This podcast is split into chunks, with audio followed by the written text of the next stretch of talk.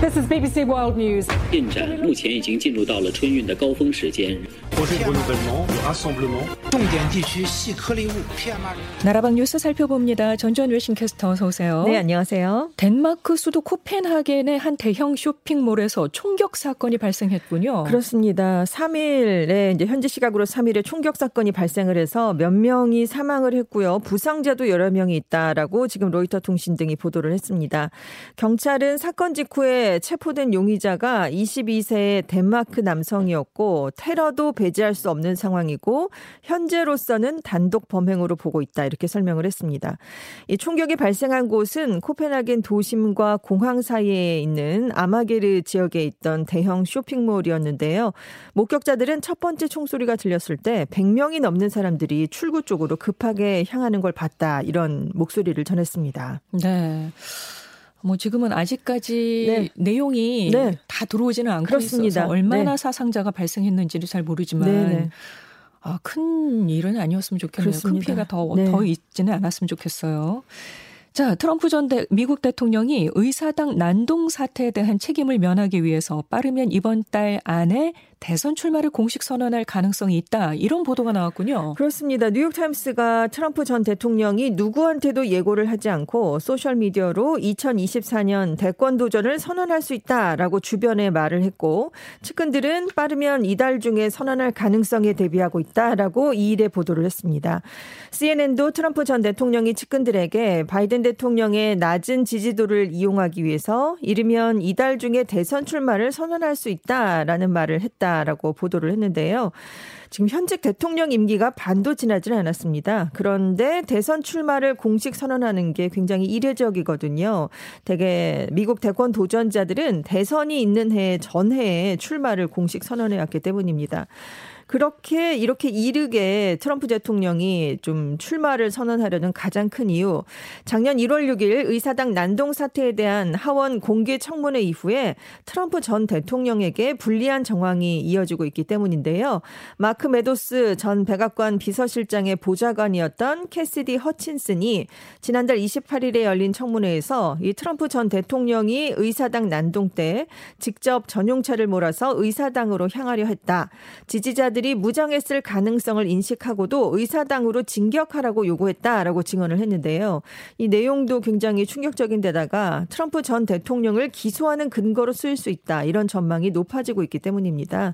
그래서 트럼프 전 대통령이 빠르게 대권 도전을 선언해서 수세에서 벗어나면서 초점을 자기에게 이동시키려 한다. 그런 분석인데요. 그런 거죠. 그렇습니다. 예. 또 바이든 대통령 국정수행 지지도가 지금 40년 만에 인플레이션 등의 문제로 지금 계속 해서 취임일에 최저치를 기록하고 있습니다. 그리고 최근에 차기 대선 양자 대결 여론조사에서도 트럼프 전 대통령이 44%의 지지로 39%에 그친 바이든 대통령을 앞서는 것으로 나타난 점도 영향을 미쳤다. 이런 평가가 있고요. 그리고 공화당 내에 지금 잠재적 경쟁자들이 있습니다. 펜스 전 부통령, 폼페이오 전 국무장관, 디샌티스 플로리다 주지사 뭐 이렇게 비롯해서 한 6명 정도가 대권 도전 후보군으로 꼽히고 있는데 이 사람들에 대해서 기선을 제압하려는 목적도 있다. 이런 얘기도 있습니다. 음. 지금 디샌티스 주지사가 가장 큰 경쟁자로 떠오르고 있는데요. 트럼프 전- 전 대통령이 아직도 공화당원들 사이에서 80% 안팎의 지지율로 여전히 독보적인 그런 지위를 갖고 있습니다. 그래서 지금 현재 상황으로 보면은 네. 압도적이네요. 압도적입니다. 그래서 이 점을 조기 출마 선언을 통해서 한 번 더 굳혀보겠다 음. 이런 뜻도 담겼다라는 해석입니다. 그렇군요. 자, 휴가철을 맞아서 전 세계 여행 수요가 폭증하고 있는데 각국 공항, 항공사 인력난에다 파업까지 겹치면서 비행편이 무더기로 결항되는 등 항공업계에 혼란이 발생하고 있어요. 그렇습니다. 지금 미국이 독립기념일 연휴에 들어갔거든요. 1일에 미국 전역의 항공 이용객이 249만 명이었습니다. 2020년 2월 이후에 최고치였고요. 6월 마지막 주에는 하루 평균 233만 명이 공항 검색대를 통과해서 이게 팬데믹 이전 수준으로 거의 회복이 됐습니다. 하지만 인력 부족 또 악천후가 겹치면서 미국행 또 미국발 비행편이 결항되거나 지연되는 경우가 속출하고 있는데요. 2일에서 3일 이틀 동안 한 1,200여 편이 취소가 됐습니다. 7,800편은 지연이 됐고요. AP통신은 항공사가 급증한 수요를 따라잡지 못해서 일부 휴가는 악몽 같은 상황이 됐다 이렇게 보도를 했습니다. 네. 지금 유럽도 주요 공항들에서 임금 인상을 요구하는 연쇄 파업이 이어지고 있거든요. 프랑스 샤를 드골 공항 직원들은 6월 30일에서 7월 3일에 이어서 8일에서 10일에도 또 파업을 할 예정입니다. 그래서 지금 공항 활주로 중에 절반이 폐쇄가 됐고요. 오전 항공편 가운데 20%가 취소된 상황입니다. 또 영국 히드로 공항도 지난달 30일에 예상 승객이 수용 가능 인원을 초과하면서 공항 측이 30편의 항공편을 취소시키는 일이 있었습니다. 그리고 히드로 공항의 최대 항공사죠. 영국 항공 직원들이 지금 코로나 시기 에 10% 삭감된 임금을 재인상하라라고 요구하면서 이번 달과 다음 달 중에 파업을 예고한 상황이고요. 스페인 저가 항공사 라이언에어, 이지제 승무원들 그리고 스칸디나비아 항공 조종사들도 이번 달 중에 파업을 계획하고 있기 때문에 지금 유럽 전역에서 결항, 뭐 장시간 대기, 수화물 분실 문제 이런 것들이 휴가철 내내 이어지지 않겠느냐 이렇게 전망되고 있습니다. 네.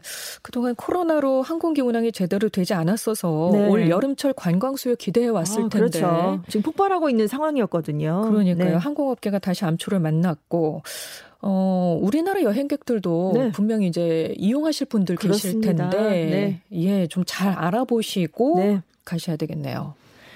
일본 3대 이동통신사 중의 하나인 KDDI 통신망에 장애가 발생했다고 합니다. 대규모 통신 대란이 이어졌다고요? 그렇습니다. 2일 오전 1시 35분쯤부터 KDDI의 통신 서비스를 이용하기 어려운 상황이 발생해서요. 이 사태가 3일 오후까지 이어졌습니다. 그래서 개인 통화 데이터 전송은 물론이고요. 이 회사의 통신망을 사용하고 있던 금융 물류 기업 서비스까지 마비되는 상황이 벌어졌습니다.